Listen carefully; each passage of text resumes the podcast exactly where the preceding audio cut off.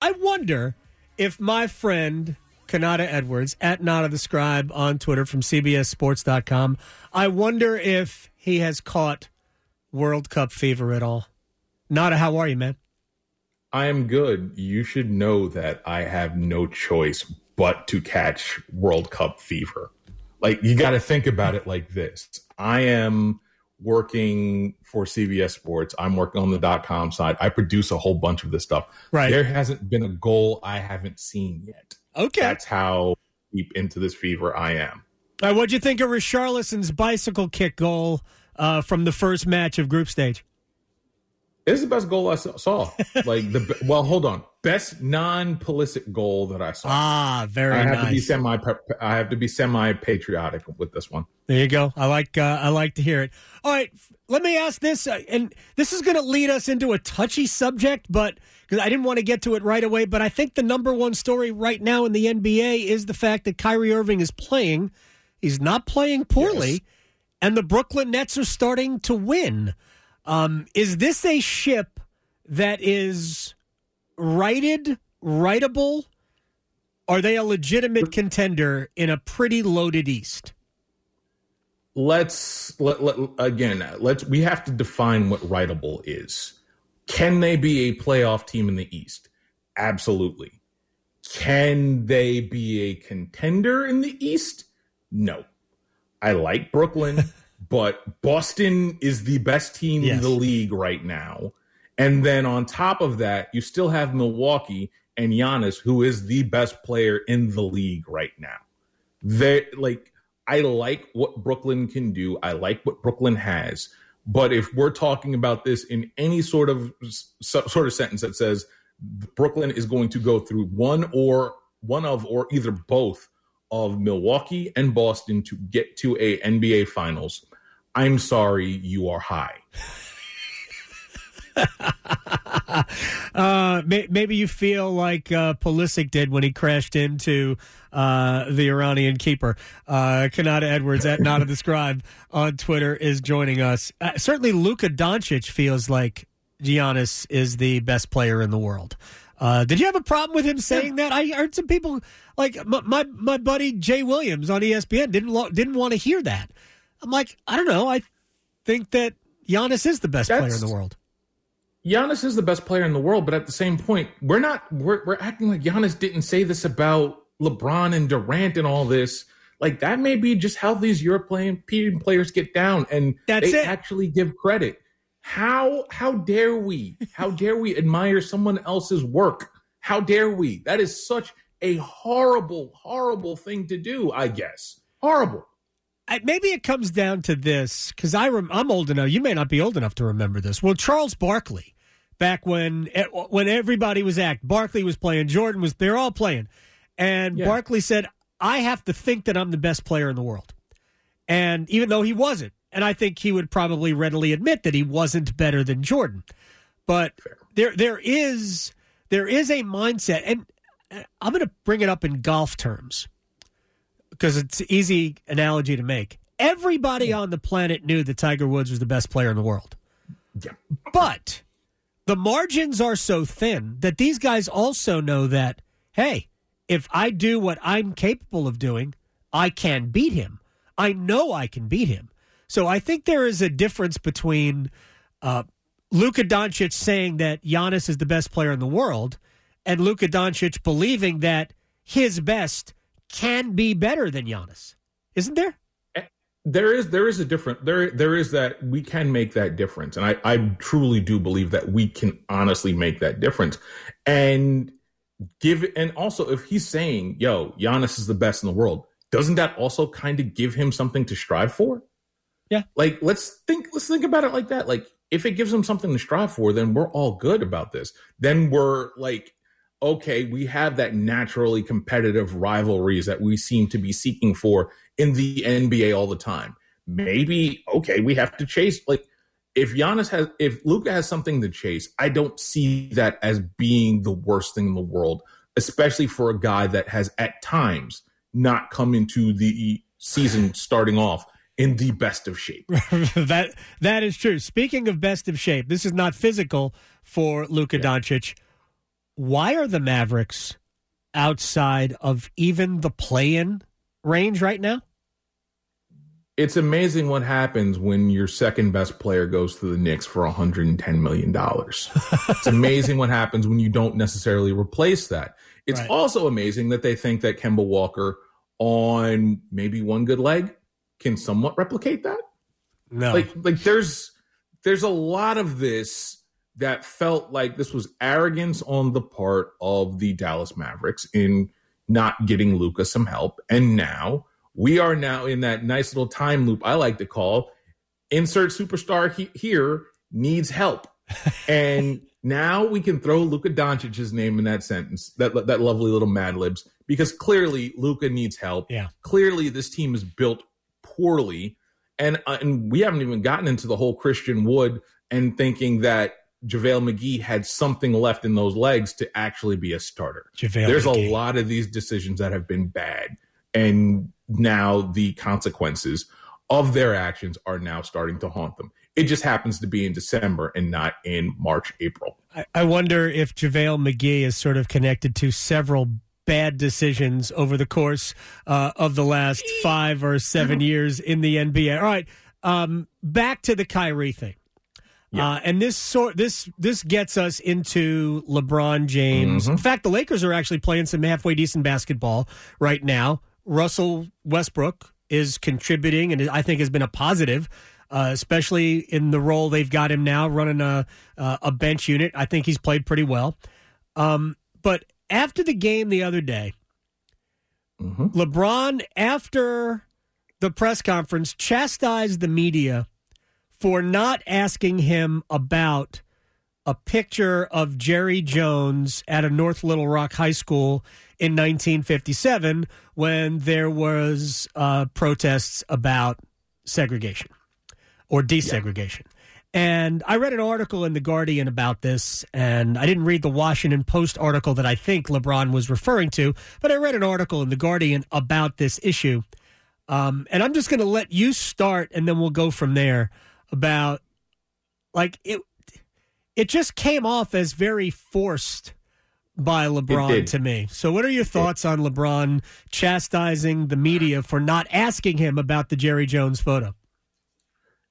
my pro and as you've probably seen i've had to fish a whole lot of garbage out of my mentions on this one yeah. so um i would first say that if lebron is bringing up solely the photo it is a disingenuous conversation to start because quite honestly if you're not if you're bringing up the photo you're not and you're not bringing up the article that comes with it then quite honestly there's no conversation to be had right if you read the article, the article is largely about white men, billionaire white men with the chance to do something, and he does nothing. Right.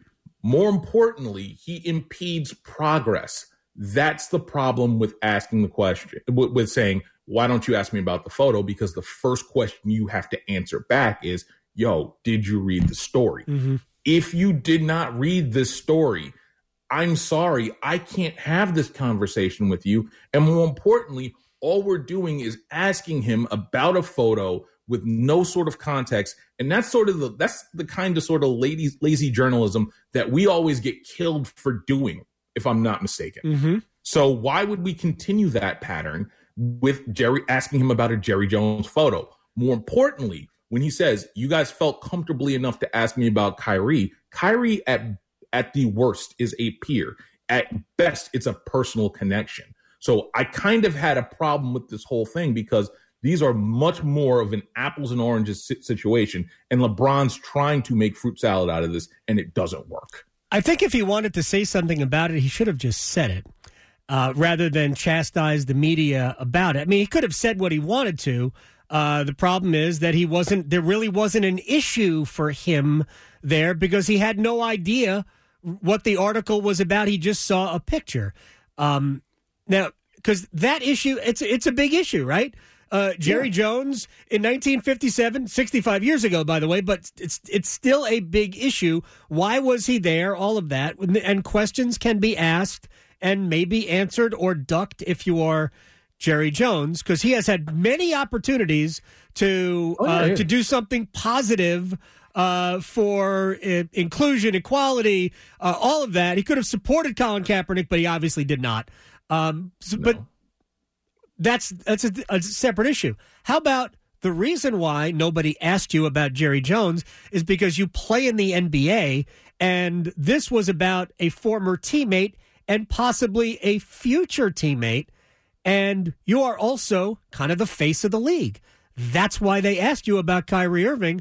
I would have never thought to ask LeBron James about a photo of Jerry Jones in 1957. I I kind of get it though. Like I can this is where I don't necessarily blame like le- again, LeBron's famous Cowboys fan. So I get asking for it, but at the same time like it just keeps coming back to did you actually read the article? Right. And if you're going to actually read the article, the article spells out what Jerry Jones is. And mind you, this is an article with Jerry Jones on the record. Let's not forget about that part. Jerry Jones is very front and center about, hey, I could have done more. I don't do more. I am who I am. That is a very, like, no matter how you slice that, that is how he looked at this. That is how he chose to do this.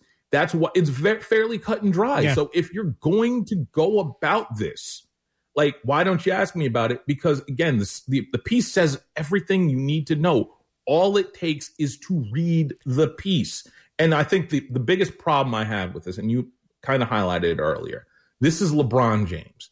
He has an Instagram account, he mm-hmm. has a Twitter account, he has a TV show on HBO called The Shop, one that he could have brought this topic up on, and we could have he could have had a, a full conversation. Hell, he could have invited Jerry Yeah. himself, and they could have had this conversation That would have been an awesome the fact conversation. that you need again the fact that he feels like the press needed to ask him about this kind of disingenuous as, as, well it's like lebron sets the agenda he doesn't like he doesn't need us to set it for him and the fact that he felt like we needed to it, it's false equivalent equivalency. If you want to say why don't you treat me like white athletes?